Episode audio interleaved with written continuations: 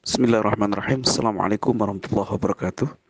Alhamdulillahirrabbilalamin Wassalatu wassalamu ala asrafil anbiya wal mursalin Wa ala alihi wa sahabi ajma'in Asyhadu an la ilaha illallah wa asyhadu anna Muhammadan abduhu wa rasuluh Allahumma salli ala sayyidina Muhammad Wa ala ali sayyidina Muhammad Kama sallaita ala sayyidina Ibrahim Wa ala sayyidina Ibrahim Fil alamin innaka hamidun majid Ukhti fillah uh, di mana pun antuna berada di seluruh Indonesia dan bahkan mungkin ada yang di luar negeri Pertama sekali mari kita bersyukur kepada Allah Subhanahu wa taala. Kemudian bersolat kepada Nabi kita Muhammad sallallahu alaihi wasallam. Agar semoga kita dimudahkan oleh Allah dalam semua urusan kita malam hari ini uh, di penghujung sore ya uh, dan berakhirnya malam ini semoga kita mendapatkan ampunan Allah Subhanahu wa taala mendapatkan rahmat Allah Subhanahu wa taala dan diampunkan dosa-dosa kita insyaallah uh, dan yang paling penting lagi tidak pernah bosan-bosannya kita berharap kepada Allah agar kita mendapatkan syafaat dari baginda Nabi kita Muhammad sallallahu alaihi wasallam di yaumil mahsyar kelak. Baik, uh, akhwati fillah. Materi kita pada malam hari ini adalah materi hadis sebenarnya, tetapi saya diminta oleh pengurus MDA Majelis Dinia uh, kuliah online antum antuna semua pada kesempatan malam hari ini kita membahas tentang uh, kaitan dengan tema ghibah. Ketika berbicara tentang ghibah, hadis-hadis yang berbicara tentang ghibah banyak sekali ya, banyak sekali termasuk banyak. Nah, semuanya berbicara uh, tentang bahaya riba, ya bahaya riba. Bahkan uh, Rasulullah SAW pernah mengatakan bahwa uh, beliau mencium bau busuk. Uh, ternyata itulah dari orang kebiasaannya bergibah ya pada waktu Isra dan Mi'raj. Kemudian ada lagi bahwa bahaya gibah itu adalah orang yang bangkrut di mana amalnya nanti akan diberikan kepada orang yang menggibahinya banyak sekali dan bahkan uh, dalam sebuah hadis juga Nabi Muhammad SAW pernah mengingatkan Siti Aisyah ketika ia mengatakan seseorang yang uh, lewat di depannya uh, sementara fisiknya adalah pendek gitu. Lalu kemudian Siti Aisyah berkata Rasulullah orang yang sepulan yang pendek gitulah kira-kira seperti itu. Nabi mengingatkan jangan itu adalah gibah. Banyak banyak sekali. Nah, tetapi ada satu hadis yang sangat populer populer ini diriwayatkan oleh Haji uh, diriwayatkan oleh HR Tabrani ya. di dalam kitabnya Sunan Abu Daud diriwayatkan dalam HR Tabrani mengatakan begini Al-ghibatu asyaddu minaz zina Ghibah itu lebih hebatnya, lebih bersangatan, lebih dahsyat dosanya daripada zina. Kila seseorang berkata kepada Rasulullah, "Wa kaifa?" Kok bisa ya Rasul? Qala ar-rajulu yazni thumma yatub. Seorang laki-laki apabila dia berzina, kemudian dia tobat, fayatubullahu alaih. Allah terima tobatnya. Allah bisa terima tobatnya. Tetapi wa inna sahibal ghibati la yughfaru lahu hatta lahu sahibuhu. Nah, sementara seorang sahabat, seorang teman, kalau ia menggibai seorang saudaramu, apabila dia menggibai saudaranya, dan dia tidak rela, ya tidak ridho atas perbuatannya itu hingga ia memberi ampun kepadanya, kepada sahabatnya, Tuhan tidak akan memberi ampun untuknya. Tidak ada ampunan untuk orang yang seperti itu. Dan ini bahayanya, bahayanya dosa ghibah. Inilah yang membuat orang kemudian uh, jatuh kepada perbuatan ghibah. Ternyata inilah yang dikatakan oleh Rasulullah SAW kenapa lebih berat dosanya gibah daripada zina. Kenapa? Karena apabila orang yang bergibah tidak diampunkan, tidak dimaafkan oleh orang yang digibahinya, nah itu dia tidak akan pernah diampunkan oleh Allah Subhanahu wa taala. Baik, akhwati kita harus paham apa itu gibah, ya. Definisi gibah itu apa sih? Jangan-jangan kita nggak ngerti itu apa gibah, sehingga kemudian kita terjerat oleh perbuatan-perbuatan ghibah yang tanpa sadar kita sebenarnya telah melakukannya.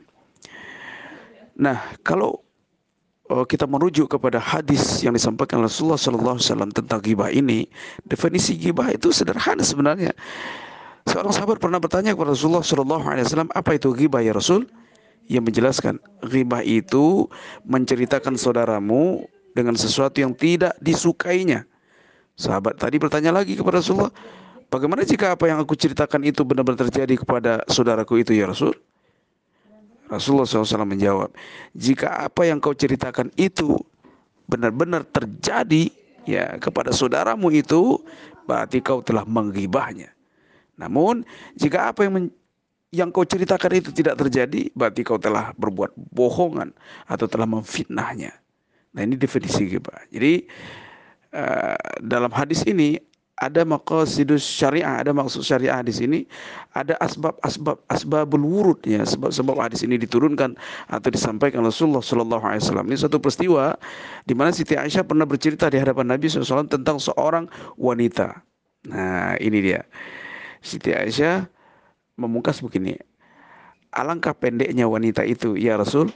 Mendengar demikian, ia langsung menegur. Nabi Muhammad SAW langsung menegur, Siti Aisyah, sungguh kau telah menggunjingnya, sungguh kau telah menggibahnya. Pernyataan Rasulullah SAW itu mengisyaratkan bahwa apabila yang disampaikan Siti Aisyah itu terdengar oleh wanita tadi, pasti wanita tadi tidak menyukainya. Meski keadaan wanita tersebut, wanita tersebut memang demikian adanya. Nah, dalam kisah ini kemudian uh, para ulama menjelaskan bahwa Siti Aisyah kemudian diminta Rasulullah untuk meminta maaf kepada wanita tersebut dan wanita tersebut memaafkannya. Nah, kalau tidak dimaafkan, ini bisa menjadi dosa yang tidak terampunkan. Bahkan Allah sendiri pun tidak akan memaafkannya. Masya Allah. Na'udzubillahimin. Baik, sekarang kita akan melihat bahwa ternyata dalam hadis-hadis yang diceritakan oleh Rasulullah SAW tentang ghibah ini, itu juga banyak sekali diperkuat oleh riwayat-riwayat atau cerita-cerita para sahabat, ya bahwa ternyata ghibah ini adalah benar-benar menjadi jerat syaitan. Kalau kita tidak hati-hati, ini adalah pintu syaitan yang paling gampang, ya paling gampang untuk membuat manusia tergelincir ke dalamnya. Mengapa para pelaku ghibah seakan mendapatkan kenikmatan? Ya, orang kalau berghibah itu nikmat. Memang nikmat, nikmat. Ada kenikmatan tersendiri saat melakukannya.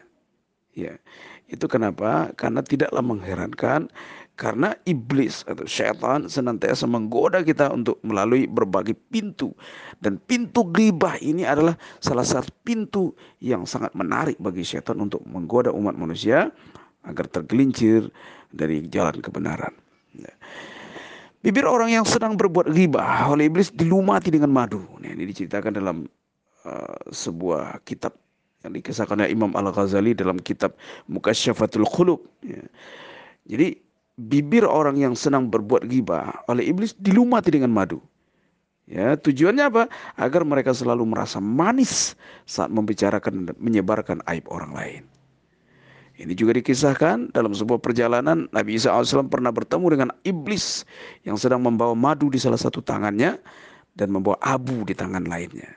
Ditanya oleh Nabi Isa, apa yang kau lakukan dengan madu dan pasir itu, hai iblis? Iblis menjawab, Madu ini akan kuoleskan kepada bibir para ahli ghibah agar mereka merasa manis dan semakin giat melakukan ghibahnya. Sementara Abu ini kubalurkan kepada wajah anak-anak yatim sehingga orang-orang merasa benci kepada mereka. Nauzubillahi min zalik. Luar biasa ya. Luar biasa sekali bagaimana caranya iblis agar menggoda umat manusia, hamba-hamba Allah yang soleh agar tergelincir dengan perbuatan-perbuatan ghibah. Baik, akhwati fillah yang dirahmati Allah di mana pun antum berada di seluruh Indonesia. Benarkah kejahatan ghibah lebih berat dari zina? Seperti di awal tadi saya sudah sampaikan kepada antum dan semua bahwa benar sekali. Kenapa? Karena perumpamaan Rasulullah SAW orang yang berbuat zina apabila dia meminta ampun kepada Allah dan Allah menerima taubatnya, dosanya selesai. Tetapi bagi orang yang berbuat gibah, apabila belum dimaafkan oleh orang yang digibahinya, maka Allah pun belum atau tidak akan pernah mengampuninya sampai orang tersebut memberikan maaf kepadanya. Nah ini bahaya sekali.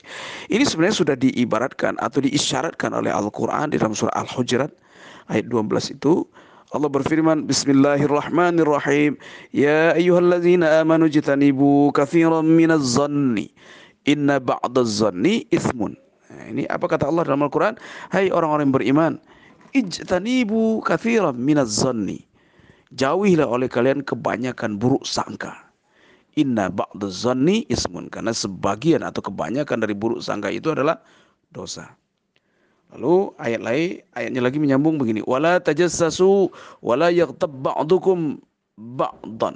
Nah. Dan gitu ya. Dan janganlah kamu mencari-cari kesalahan orang lain dan janganlah ada di antara kamu yang menggunjing sebagian dari yang sebagiannya. Ayuhibbu ahadukum ayyakula lahma akhihi maitan fakarihtumuh. Apakah ada di antara kamu yang suka memakan daging saudaranya yang sudah mati? Masya Allah. Tentu kamu merasa jijik. Fakaritumu. Ini adalah sesuatu yang sangat menjijikkan. Wattaqullah. Takutlah kepada Allah. Bertakwalah kamu kepada Allah. Innallaha tawwabur rahim. Innallaha tawwabur rahim. Sesungguhnya Allah maha penerima tobat. Maha penyayang. Nah, jadi sebenarnya persoalan ghibah ini adalah persoalan yang sangat serius sekali. Saudara-saudariku sekalian ini sangat serius dan kebanyakan memang yang suka berghibah ini adalah uh, kaumnya Hawa ya kaumnya akhwat makanya kemudian hadis ini dicontohkan oleh Rasulullah bahkan istri beliau sendiri Siti Aisyah pernah tergelincir dari perbuat ghibah. Nah kenapa? Karena memang Uh, salah satu kelemahan dari dari dari perempuan dari akhwat adalah suka berbicara dan kadang senang sekali untuk membicarakan orang lain ya. Ini memang sunatullahnya memang Allah berikan kelebihan seperti itu kepada seorang perempuan. Nah makanya hati-hatilah wahai saudara-saudariku sekalian. Saudara-saudariku sekalian anti adalah orang yang diberikan kepercayaan oleh Allah ya di mana kalimat-kalimat terbaik bisa keluar dari mulut-mulut kalian semua. Tetapi jika tidak ya tidak dijaga mulut-mulut itu maka dia bisa tergelincir dari perbuatan-perbuatan ghibah. Nauzubillahi min zalik.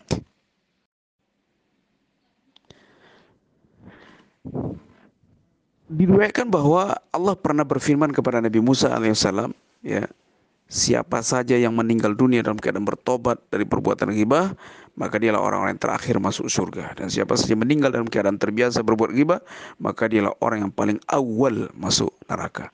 Nauzubillahi min zalik. Jadi orang yang berbuat ghibah walaupun dia tobat ya tobat kepada Allah Subhanahu wa taala dan kemudian amalnya pun nanti di akhirat sudah ditukar ya sudah ditukarkan kepada orang yang digibahinya dan tidak ada lagi dosanya di situ tetapi Allah mengakhirkan orang ini masuk surga.